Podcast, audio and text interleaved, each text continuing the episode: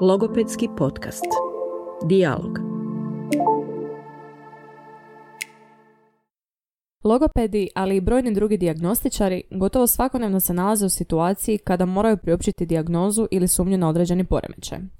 U današnjoj epizodi gostuje nam doktorica znanosti, izvanredna profesorica na ERFU, Sanja Šimleša, koja će nas provesti upravo kroz taj proces priopćavanja dijagnoze. Dobrodošli. Evo, hvala vam što ste me pozvali i baš mi je drago da sam dio ove cijele priče. I nama je drago. E, za naše slušatelje malo drugačiji glas je iza mikrofona danas s vama.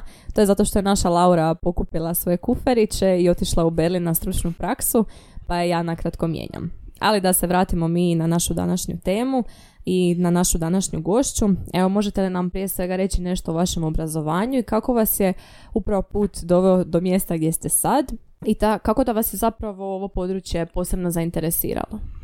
Pa evo, e, ja sam završila studij psihologije, e, dakle diplomski studij, nakon toga poslije diplomski studij psihologije, dakle doktorat. Mhm. I nekako slučajno, ja bih rekla na kraju s nekim spletom različitih okolnosti, počela sam raditi na projektu profesorice Ljubešić, tad još ne kao asistent. Moram reći da nikad nisam uistinu kao student e, razmišljala da bih radila u ovom području. Mislim, Razlog za to je možda jednostavan jer mi na fakultetu nismo puno o ovom učili, tako da nisam imala priliku se baš zainteresirati za ovo područje. I nakon određenog vremena koje sam provela u radu s profesoricom Ljubešić i s njenom cijelom ekipom, Mhm. timom tada, dakle, um, zbilja sam se zainteresirala za cijelo ovo područje, ali ovo vaše glavno pitanje kako sam se zainteresirala za temu priopćavanja povratnih informacija, konkretno vezano za taj dio, možda najviše u kabinetu za ranu komunikaciju, gdje radim razvojnu procjenu djece preškolske dobi, uvijek dakle u timu s logopedom. I često smo izloženi mislim izloženi, dakle naš posao podrazumijeva osim što radimo procjenu i da roditeljima na kraju priopćimo povratne informacije o tom kako je dijete funkcioniralo, uh, koje su um, slabe i jake strane djeteta i vrlo često također podrazumijeva da moramo izreći neku dijagnozu djeteta. Um, ono što nama je se pokazalo kao popriličan izazov uh, je upravo taj dio kako priopćiti dijagnozu, dakle i kako priopćiti povratne informacije na način da nas roditelji uistinu razumiju. I Da. nekako smo s vremenom shvatili, ok, naučili smo testirati dijete, naučili smo interpretirati te rezultate, naučili smo lijepo pisati nalaze, ali onaj dio koji nekako smo najsporije učili, ja bih rekla, to je kako prenijeti informaciju na, jedan empatičan način, na jedan način da nas roditelj uistinu razumije, da ono što smo mi htjeli reći roditelju uistinu bude i to što je roditelj čuo. Evo, pa to je nekako područje u kojem smo istinu uvidjeli, dakle ja i moje kolegice logopedinje, da nam nedostaje možda neko dodatno znanje, neko dodatno obrazovanje i da možda bi nekako htjele poboljšati te naše komunikacijske sposobnosti um, vezano dakle baš uz roditelje. Da, vezano uz ovu temu. Mhm. Da, mislim, to je nešto što se zapravo gradi s iskustvom. Mislite li da nas fakultet makar malo donekle priprema upravo za to područje za priopćavanje dijagnoze? Mhm. Pa mislim, moj dojam je da, da svaki studij možda daje neke generičke dakle, vještine. Uh, nijedan ne daje do kraja ove vještine koje su nam upravo potrebne uh, za priopćavanje adekvatno nekako primjereno davanje povratnih informacija i u konačnici dijagnoze ukoliko se radi o djetetu kojem će biti priopćena dijagnoza. Um, nekako čini mi se da pomagačke struke generalno uh, puno uče dakle o tom kako raditi procjenu, uče o različitim teškoćama, o različitim poremećajima, uče različita obilježja istih, uče i diferencijalnu dijagnostiku, um, uče kako testirati i uh, koji testovi postoje, ali ono što malo manje uče, a ja bih rekla ono što je puno bitnije iz perspektive roditelja je kako to sve skupa na kraju reći. Tako da ako je pitanje znamo li mi to raditi nakon studija, ja bih rekla ne znamo. Dakle, odnosno trebamo naučiti, trebamo se sigurno u tom dijelu dodatno, dodatno educirati. E, ja moram za sebe iskreno evo reći da se ja uistinu nisam osjećala kompetentnom e, da taj dio radim e, i, i da mi je trebalo dosta dugo vremena da vezano baš uz priopćavanje povratnih informacija da se ono osjećam e, ok i dobro dakle u toj ulozi. mislim da je to i današnjim studentima malo strašan dio ovaj, onoga što nas čeka u budućnosti. Da. Pa dobro, evo, kako, je, kako možemo mi onda zapravo naučiti primjereno davati tu povratnu informaciju, točnije priopćiti dijagnozu roditeljima, što bi vi rekli? Pa mislim, ja bih rekla jedan naj, naj možda lakši proces učenja kako, kako davati povratne informacije, ali možda i najneugodniji proces učenja uh, je upravo u tom dijelu da, da gledate sami sebe kako to radite na snimkama. Ako imate za to mogućnost, da, to je baš uf i to je dosta, mislim, dosta je nelagodno. Dakle, niko od nas sebe ne voli, uh, evo, ni slušati, a isto tako ni gledati se na, na snimkama, ali al to je proces koji dosta pomaže jer prilikom priopćavanja povratnih informacija mi vrlo često nismo svjesni neke naše uh, i neverbalne i verbalne komunikacije. Pogotovo ove neverbalne, ponekad vidite na snimci da ste govorili prebrzo, da ste, uh, da ste onako bili dosta nervozni, da ste puno mahali rukama. Dakle, sve one neke stvari koje, uh, ja bih rekla, dosta podižu tenziju u samoj prostoriji, uh, koja je već sama po sebi pod tenzijom. Mislim, roditelj kad dođe Da. na procjenu, da, on dođe s nekom idejom, možda ću tamo čuti neku neželjenu vijest. Samim tim tenzija u prostoru postoji i na nama je nekako ipak ta profesionalna uloga da mi tu tenziju pokušamo na neki način um, sniziti, ako ne i skroz smanjiti, dakle, ali onda barem sniziti. I um, ja sam uistinu jako puno pretraživala i tražila sam recimo i vani edukacije koje bi bile baš usmjerene na taj dio kako primjereno priopćiti. Mene je konkretno zanimala dijagnoza autizma, ali vjera- mislim može se primijeniti na sve druge dijagnoze. Uh, I moram reći da nisam našla edukaciju koja vas baš osposobljava za taj dio. Dakle, bila sam spremna ići gdje god treba, ali jednostavno nisam, nisam to pronašla. Um, tako da moj proces učenja je uistinu bio takav ono, čitanje literature na tu temu, um, opažanje sebe samog, dakle na video snimkama i uvijek mi je bilo dobro što sam radila s kolegicama s kojima sam imala jako dobar odnos i, i koje bi mi dale povratnu informaciju u smislu ovo si rekla malo pregrubo, ovo si trebala reći malo jednostavnim jezikom, uh, ovo si možda mogla reći um, na jedan skroz drugačiji način, tako da taj dio je meni dosta pomogao, dakle kritičnost drugi prema meni, a i neka uh, samokritičnost, kažem, koju najbolje vidite kad sami sebe gledate. Iskustvo, dakle kad puno puta um, priopćiš tu informaciju, onda ti uistinu te riječi nekad uh, dolaze same po sebi, barem neke, neke od njih. Tako da ja bih rekla da iskustvo tu istinu čini um, ve- veliku ulogu. Da, da. Znači jako puno rada na sebi u profesionalnom smislu. Da, je li? definitivno. Ok, onda oboružati se dobrim kolegama i idemo. Dobrim kolegama puno čitati i uh, snimati se uistinu i gledati. Mislim, super još ako možete gledati s kolegom koji će vam naknadno, naknadno, ja moram reći neke povratne informacije koje sam ja dala, koje su mi se uistinu činile kao dobre, kad sam ih gledala, nakon toga ono, zbilja vidite neke stvari koje, koje stvarno ono, nekako vidite koliko pridonose toj napetosti u prostoru. I mislim nekako da, je zbilja naša profesionalna uloga uh, da poradimo na tom dijelu i da taj dio stvarno bude minimiziran. Da, ok, super. I nakon godina iskustva, što bi vi rekli, koji je zapravo najbolji način za priopćiti dijagnozu roditeljima? Koji je, Je najbolji, da. Da, je li pritom bolje koristiti nekakvu stručnu terminologiju ili nekakve laičke opise da im, ajmo reći, na što jednostavniji način opišemo o čemu je riječ? Mhm. Pa e, ja bih rekla kad govorimo o roditeljima, onda naravno uvijek jedan jednostavniji način priopćavanja, dakle odnosno što manje stručne terminologije je sigurno korisno. Mi smo sad baš radili pri kraju je jedno e, istraživanje koje je rađeno u, jedno, u sklopu jednog specijalističkog studija koliko roditelji razumiju te povratne informacije koje mi njima dajemo.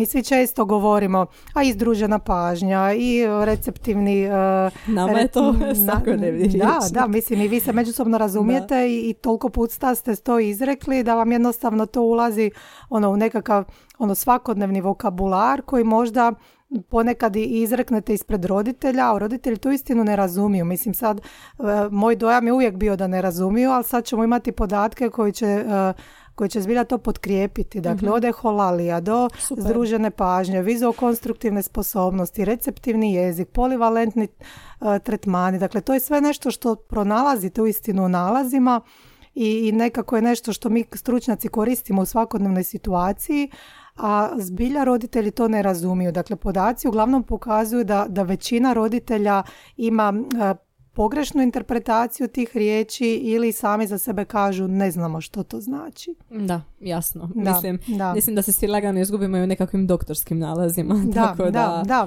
da, mislim tako da to je, to je skroz razumljivo, ja bih rekla iz te perspektive, tako da ono, kad kažemo laički jezik, onda ja bih rekla puno je bolje govoriti onim jezikom koji ono, vrlo jednostavnim jezikom, jezikom kojeg roditelj razumije i osvrnuti se stvarno na ona ponašanja ovdje i sada koje ste vidjeli vi roditelj.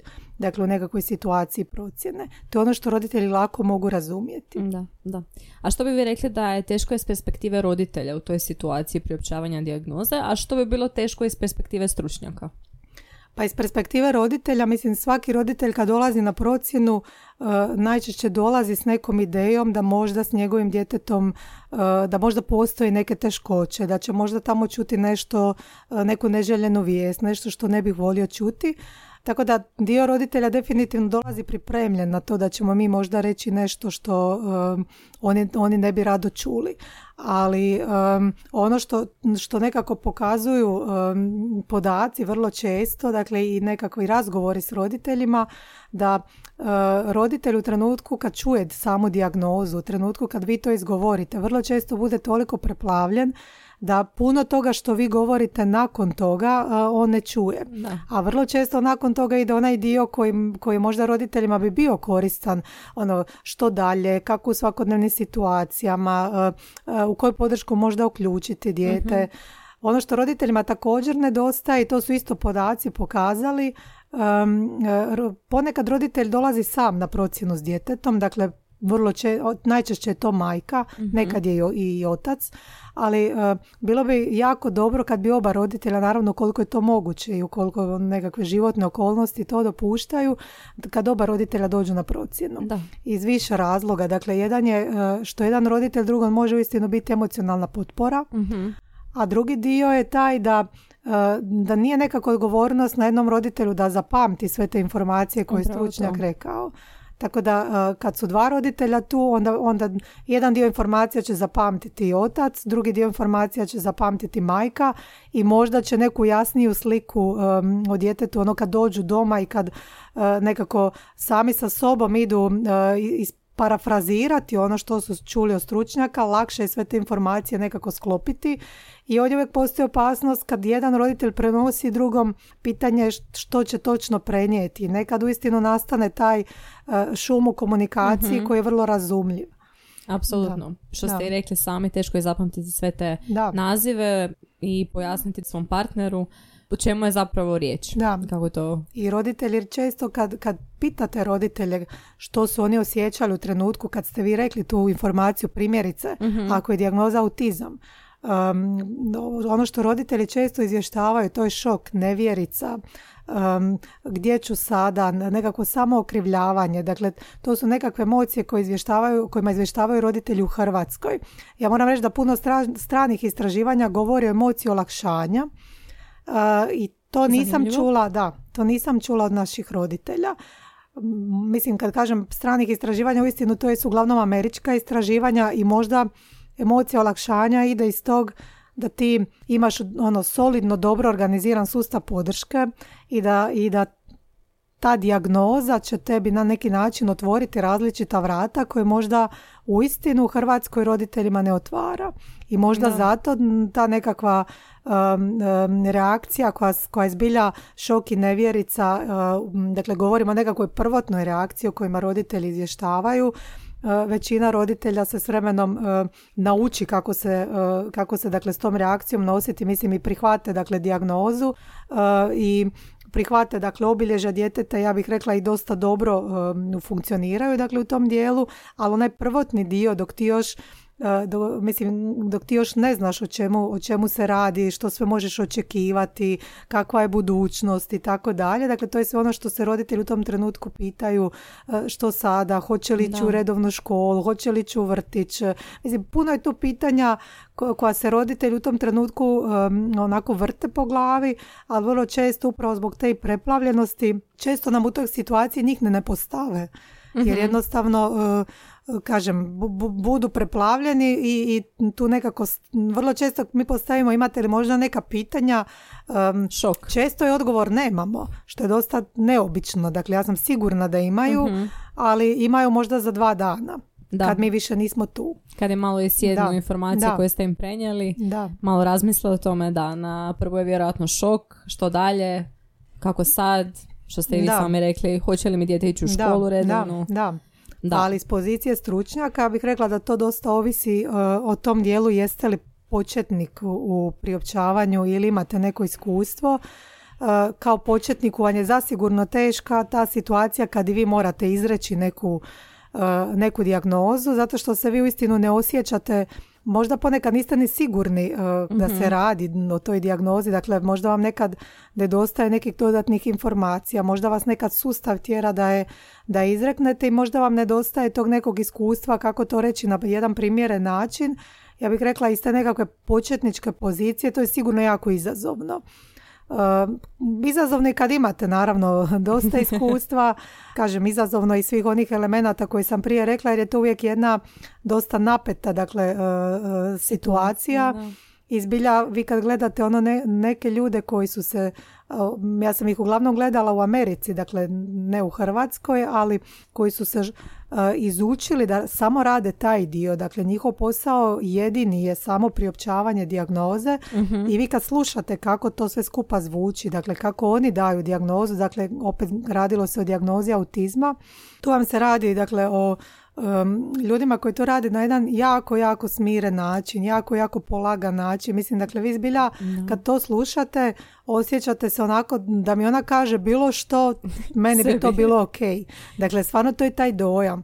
I Nama je čak bio to taj dojam da smo, da smo tu osobu koja je, koja je priopćavala dijagnozu, mi smo je zvali da je to jedna karizmatična dakle, e, osoba, ali Mislim, ona je bila potpuno normalna osoba u ovoj nekoj Da. neformalnoj situaciji, samo je jako izučena da taj dio radi dobro. Dakle, ona to istinu radi dobro.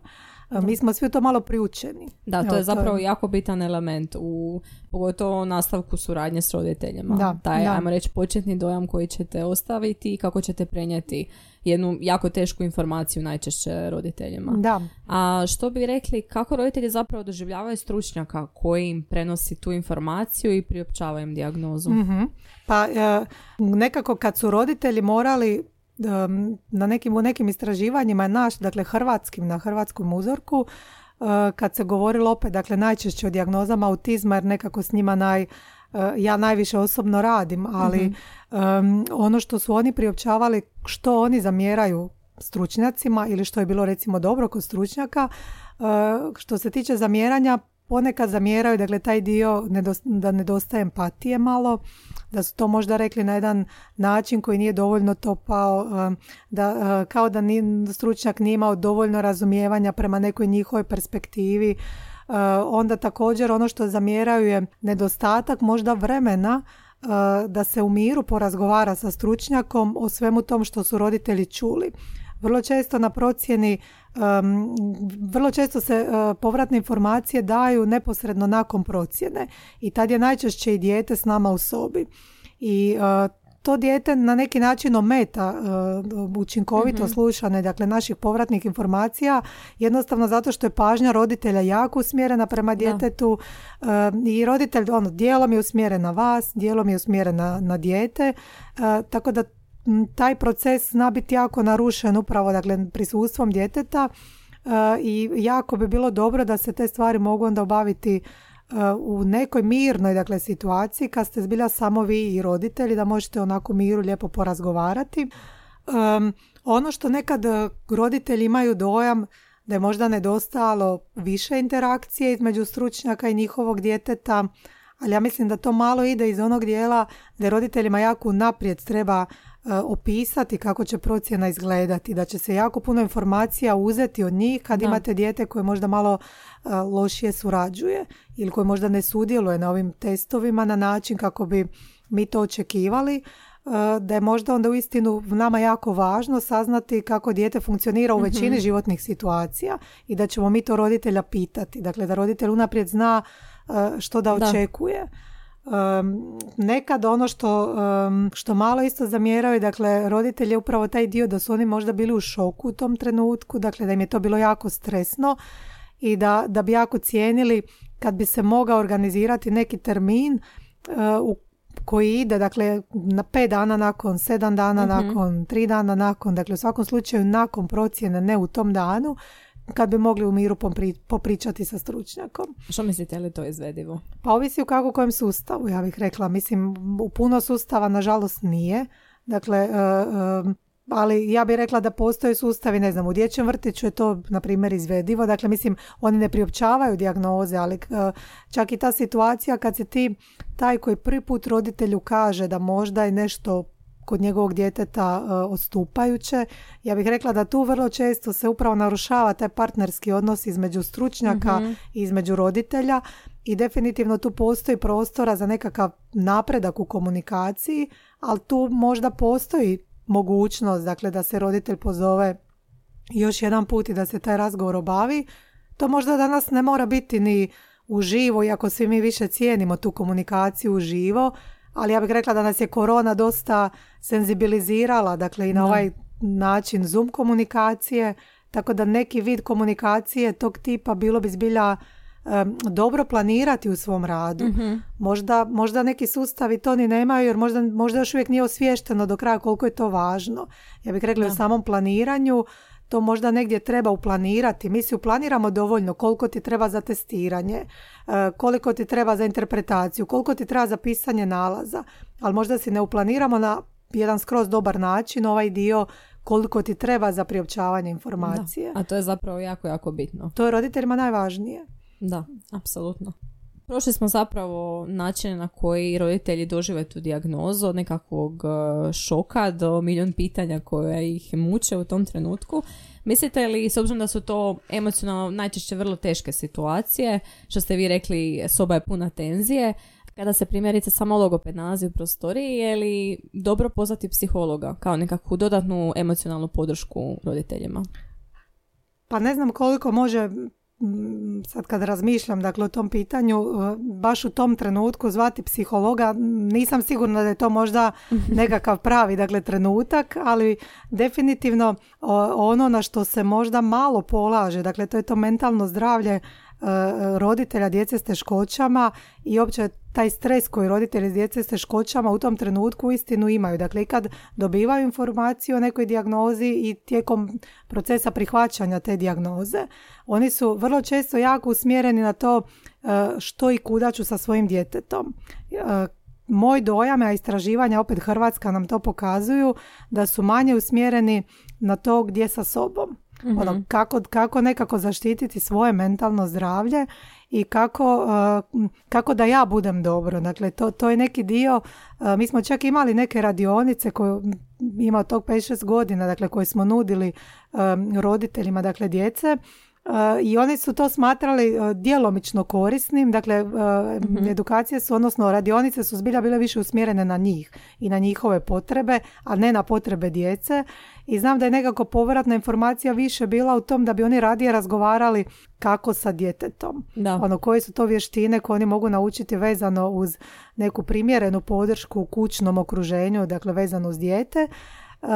tako da moram reći evo da, da vidim ono veliku potrebu da da se roditelje djece s teškoćama u cijelom tom procesu osnaži i da im se pruži jedna podrška koja moram reći sad u sustavu nije organizirana. Mhm. I i nekako po, vi ćete naći podršku za djecu s teškoćama. Do, imat ćete liste čekanja. mm Imat ćete uh, i liste čekanja, ja bih rekla, i u javnim institucijama i, i u privatnim kabinetima koji dobro rade. Uh, I u jednima i drugima. Ali ovaj dio podrške baš za roditelje, dakle da im pomogne u tom procesu prihvaćanja, uh, taj sustav je gotovo nepostojeći. Naše recimo sad istraživanje jedno je pokazalo da 24% majki e, djece s autizmom pokazuje klinički značajan stres. Za razliku od 1 do 2% djece tipičnog, majke tipičnog razvoja. To znači ono klinički značajan koji zahtjeva nekakav tretman, dakle koji zahtjeva podršku. Tako da to definitivno nije neka zanemariva brojka, a kažem sustav nekako nije na to, ja bih rekla, adekvatno odgovorio. Da, ja znam samo za konkretno samo inicijativno osnovane grupe podrške Da. međusobno gdje se roditelji ovaj, ne znam, vode razgovore i vidjela sam Facebook grupe konkretno. Da, da, da. Tako da to je evo konkretno jedini sustav koji Mislim, ja... roditelji su jedni da. drugima dosta dobra podrška, Mhm. ali, ali nedostaje ovaj dio, jer vi kad, vi kad pitate roditelje koji oblik podrške oni imaju, oni vrlo često imaju podršku prijatelja, podršku Da. partnera, ali jako malo podršku stručnjaka. Da. I čak eh, kad se gledalo ko- koliko je prediktivna, dakle ta podrška različitih eh, i od, od, od partnera do prijatelja do, do stručnjaka, ova stručnjaka se uopće nije pokazala prediktivnom recimo na razinu stresa Mhm. kod roditelja. Što isto, ja bih rekla, jedan zabrinjavajući podatak i koji pokazuje koliko i mi stručnjaci moramo poraditi na tom dijelu da ono što mi pružamo roditeljima, a vezano je dakle uz roditelje same, dakle njihovu Da. dobrobit, koliko je to dosta važno i koliko je to nešto na čemu dodatno moramo poraditi. To je neka, bih rekla, isto naša ono, obaveza. Je, je, definitivno je. E, Spomenuli ste u ovim istraživanjima e, da su zapravo roditelji rekli da je jako važna ta toplina i empatija, puno više nego, ajmo reći, nekako profesionalno priopćavanje e, dijagnoze. Koje bi još emocionalne komponente spomenuli da su tu jako, jako bitne u tom, tom trenutku? Pa teško mi je sad posebno, mislim, neke izdvojiti, odnosno ja, ja mislim da je važna toplina empatija, ali da je jednako važna i profesionalnost. Mhm. Dakle, ne, ne, ne bih jedno odvajala od drugog. Um, kad kažem profesionalnost, pritom ne mislim na ovaj dio da ti govoriš stručnim terminima, nego na, mislim na profesionalnost u smislu um, ponekad stručnjak zna reagirati određenom uh, razinom ja bih rekla ljutnje prema roditelju i to, to je možda u počecima priopćavanja dijagnoze možda i kod nas bilo prisutno. Ja sad to više ne mogu jasno prizvati ali, ali moguće da je bilo prisutno moguće da su to neki roditelji osjetili a odnosilo se možda više na taj dio kad roditelj ne prihvaća dijagnozu, kad, kad roditelj vama ne vjeruje pa hoće ići nekom drugom stručnjaku ili kad roditelj, vi mu, vi mu date nekakav savjet u koju podršku bi dijete trebalo biti uključeno, roditelj se uključi u neš- neku drugu. Dakle, to je ponekad zna izazvati ja bih rekla ljutnju kod, kod stručnjaka koja može i ne mora biti vidljiva roditelju. Ali nekako smatram, kad govorimo o profesionalnosti, smatram da je naša profesionalna uloga da se moramo naučiti nositi dakle, s tim, sa svim roditeljskim reakcijama i da nam sve one budu, da smo sa svakom ok. Dakle, svaka roditeljska reakcija je dopuštena, legitimna i nekako da tu nema prostora za ljutnju. Dakle, ja bih rekla sve dok mi osjećamo ljutnju nismo profesionalni. Da. Dakle, to mi uistinu taj dio moramo napustiti. To je neki vid ono, rada na sebi. Možete li nam dati nekakve opće smjernice koje bi vi rekli da su vrlo bitne u samom tom procesu priopćavanja dijagnoze? Mhm. Mm, Pa ovako, dakle, počela bih ono čak s fizičkom e, pripremom okoline, e, koja možda djeluje kao nešto što nije tako važno, a pokazalo se u biti važnim. Dakle, da bi bilo dobro da se, to, da se ta informacija zbilja daje u prostoru koji je udoban, da se ne dogodi, ne znam, da drugi roditelj nema gdje sjesti, pa da vi tražite stolicu. Dakle, da se radi o jednom udobnom prostoru, onako blago, malo polu za, malo zamračenom, dakle da su uvijek prisutne e, maramice na stolu, na neki način da vi dajete legitimitet roditelju da je u redu ako plaće u toj situaciji. Um, dakle, to je nešto što se tiče e, dakle, tog fizičkog okruženja, možda uz još ovaj dio da bi bilo dobro da u tom, u tom prostoru dakle, nema nekakvih ometanja, dakle zvonjave telefona, da vam ne ulaze drugi stručnjaci dok vi priopćavate dok vi priopćavate dijagnozu ili bilo kakvu povratnu informaciju, dakle da je u tom smislu postoji neka privatnost roditelja. Dakle, Ugodno i sigurno. da, to, to je dosta bitan element. Dosta važno je uvijek odlučiti, um, ovisi sad koliko je stručnjaka sudjelovalo u procjeni. Nekad procjenu radi, um, ne znam, dva, tri, pet različitih stručnjaka svaku u svom kabinetu, ali na kraju se možda povratna informacija daje uh, od strane jednog stručnjaka ili možda od strane svih pet stručnjaka. Dakle, treba odlučiti uh, ko je taj ko će dati povratnu informaciju, jesu li to svi stručnjaci ili su samo neki. Najčešće se pokazalo da su dva do tri stručnjaka nekakav idealni broj. Dakle, uh, nekako dva do tri da to daje možda neko jače povjerenje roditelja ako je više ljudi uh, vidjelo. Dakle, Mhm.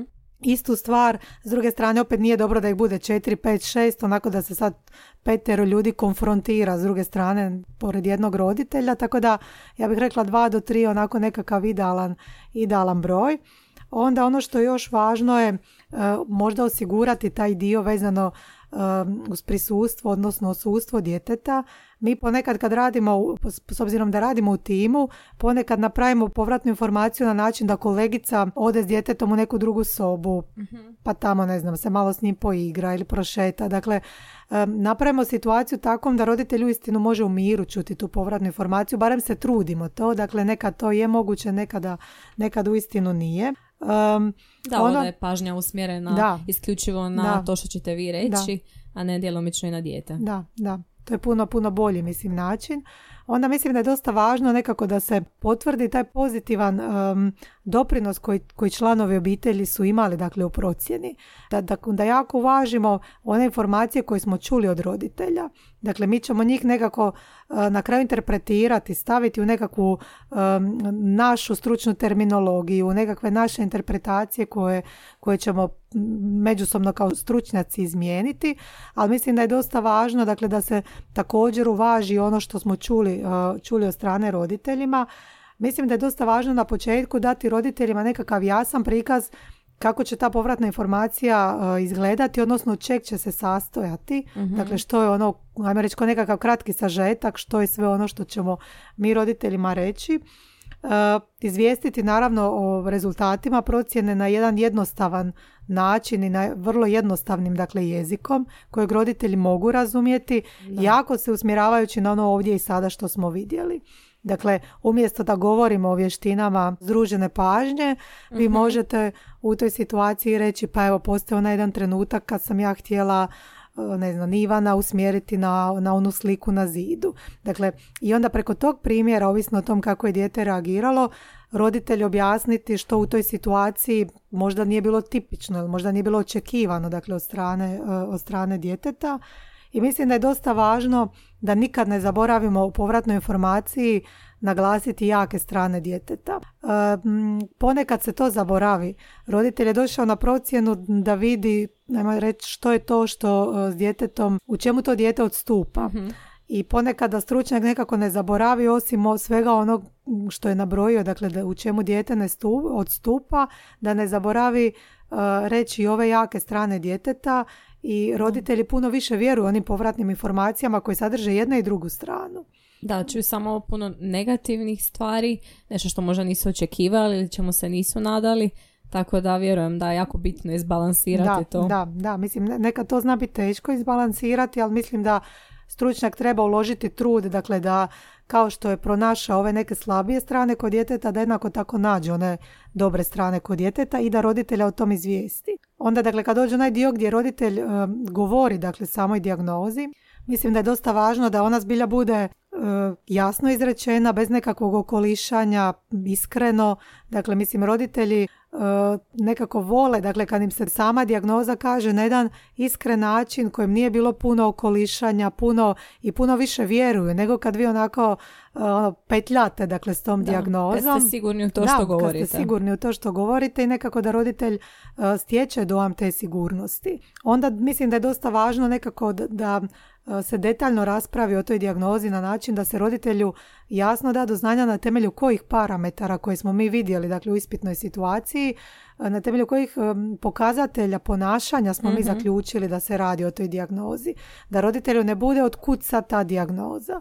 Tako da ako govorimo o dijagnozi autizma, važno je da mi kažemo roditelju koja smo mi to komunikacijska odstupanja vidjeli i da mu to pokušamo približiti, ali jednako tako važno je i da mu opišemo koja smo mi ova, ono što mi zovemo B kriterija, dakle, mhm. ali ova ponašanja koja su, koje se nazivaju stereotipna, uh, restriktivna, dakle, ponašanja, ponavljajuća, što je to što smo od tog vidjeli. Da mm roditelji bude jasno na temelju čega smo mi tu dijagnozu postavili. I kad se radi možda o ovakvim nekakvim dijagnozama, mislim da je nekako važno roditelju dati ovaj dio, mislim, naravno sad nemamo mi možda nego uvijek i dovoljno znanja o toj neurobiološkoj podlozi, ali da roditelj ima jasnu poruku da se tu radi dakle o neurobiološkoj uh, podlozi, dakle da nema njihove krivnje za to. Da. Dakle, to je dosta važno nekako i provjeriti s roditeljem i taj dio, i taj dio uistinu nekako ispitati, dakle kod roditelja, vrlo često oni osjećaju krivnju kao jesmo li mi nešto krivo napravili. Mislim da je dosta važno da se tokom procjene i na kraju, dakle kad se daju povratne informacije, taj dio u potpunosti odmakne od roditelja. Da, jasno da im se da do znanja da nije ništa što su oni krivo napravili. Da, i važno ostaviti dovoljno vremena za pitanja. Dakle, to je onaj dio, kaže, možda ih roditelj neće uistinu imati u tom trenutku, ali važno je ostaviti prostor ako ih ima, dakle da ne bude, ono, mi imamo možda dva sata za procjenu, sat i 55 smo mi radili E, nešto mm svoje u smislu dakle od samog testiranja, opažanja ponašanja, dogovaranja oko povratnih informacija, davanja povratnih informacija i ostane pet minuta za pitanja. Dakle, dosta je važno da ta pitanja jednostavno da, da roditelj ima vremena za njih. Da, ne ono, a da, gotovi smo, da, idemo dalje. Da, da. I mislim, mislim da je dosta važno da svaki stručnjak bude spreman ono, na različite emocionalne reakcije kod roditelja. Dakle, da je to nešto na što moramo biti kao stručnjaci spremni e, i naravno ono što je važno, dakle važne su preporuke, dakle važne su roditeljima e, i roditelj će uvijek više cijeniti dakle preporuke koje idu specifično naravno na njegove potrebe na njegovo dijete i mislim da u tim preporukama i mi kao stručnjaci moramo biti realni i razmišljati o onoj podršci koja je dostupna, ne koja bi bila idealna za dijete. Ponekad, vi znate nekad što je idealno, ali ako u mjestu stanovanja tog djeteta to nije dostupno. Dakle, mi moramo pronaći neku drugu alternativu. Dakle, tako da mislim da tu treba biti dosta, osim davanja nekih općenitih preporuka, da jako moramo uvažiti i uzeti u obzir dakle kontekst iz kojeg dijete dolazi, dakle gdje živi, što u, mhm. u mjestu gdje dijete um, živi, dakle što je od podrške, što podrške postoji ili što ne postoji, što je moguće, što nije moguće. Dakle, to je definitivno nešto što treba uzeti uzeti u obzir. Da, roditelji ne dočekaju zatvorena vrata ako ih da, negdje da, pošaljete. Da, da. Definitivno. I sad nakon procesa priopćavanja dijagnoze, roditelji su evo konkretno odlučili u centar upisati svoje dijete dalje za terapiju. Imate li nekakve možda opće smjernice za nekako daljnje savjetovanje i suradnju s roditeljima? Što bi evo ne znam, jednom mladom, mladom logopedu meni i svim mojim mhm. kolegama, što bi preporučili za nekakav početak, što bi bilo bitno uh, obratiti pozornost prilikom to nekakve komunikacije s roditeljima? Pa mislim da je dosta, uh, dosta bitno kad se radi pogotovo dakle o, o maloj djeci, dakle koja imaju recimo nekakve komunikacijske teškoće, uh, puno podrška se često odvija na način da je roditelj izvan prostora, dakle ponekad za to postoji jasna argumentacija zašto je, zašto je tome tako. Međutim, mislim da vam je puno lakše i davati nekakve povratne informacije i smjernice roditeljima kad roditelj uistinu vidi to što vi radite. ponekad roditelj ono što mi radimo ili što logoped radi možda ponekad doživljava što si tamo radio, igrao, igrao se. Dakle, jer vrlo često ova podrška koju mi radimo je uistinu takva, dakle da izgleda kao igra, pušete balone, uh, ne znam, igrate se autićima, bacate loptice. Bacate loptice. Dakle, vi, vi znate jasno što je cilj te aktivnosti, ali mislim da je dosta važno i da roditelj razumije što je cilj te aktivnosti. Ja moram reći da, da nama na procjenu vrlo često dolaze roditelji kad ih mi pitamo što se radi na podršci dakle u kojoj ste uključeni, oni nekad znaju izvijestiti to na toj razini, e, pušu se baloni, bacaju se loptice i slično, ali e, kad mi pitamo ok, ali što je cilj te podrške, ono, ja bih rekla da 98% roditelja na to ne zna odgovor. I tu bih rekla da je nekako, to ne vidim, mislim ponekad je to možda pitanje nekog šuma u komunikaciji, da ste vi možda to rekli roditelju, možda roditelj to nije dobro razumio i slično, a ponekad je uistinu stvar tog da mi možda roditeljima nismo jasno um, izrekli, opisali, dakle što je cilj podrške koju mi radimo, što je cilj uh, možda i svake pojedinačne aktivnosti koju radimo i mislim da, da nekako kroz takav način ćete puno lakše i bolje imati roditelja kao partnera. Da, ako je s vama zapravo tijekom Pa mislim da, dakle ili, ili da dobije nekakve zbilja iscrpne informacije o tom, uh, o tom što se radilo, zato što roditelj um, neke stvari, mislim dijete je s vama možda pola sata, možda 45 minuta, možda jednom tjedno, možda dva put tjedno, puno nekakvog svakodnevnog učenja, dakle kod male djece se uistinu odvija u svakodnevnim životnim situacijama, u svakodnevnim rutinama i tako dalje. Mislim da je tu dosta važno da roditelji budu podržani kako i oni neki dio, ne u smislu da postanu terapeuti djetetu, ali kako mhm. oni te situacije mogu iskoristiti na najbolji način, da ne znam, nauče dijete recimo tražiti nastavak neke aktivnosti. Dakle, mhm. to je nešto što se doma bi rekla ono, u, u 100% slučajeva može uh, u danu, dakle može na neki način isprovocirati ili se spontano dakle dogodi i onda jednostavno dobro je kad roditelj zna aha sad je to ta situacija, možda neće uspjeti u svih 100 slučajeva um, reagirati na, na primjeren mm način, ali super ako uspiju 20.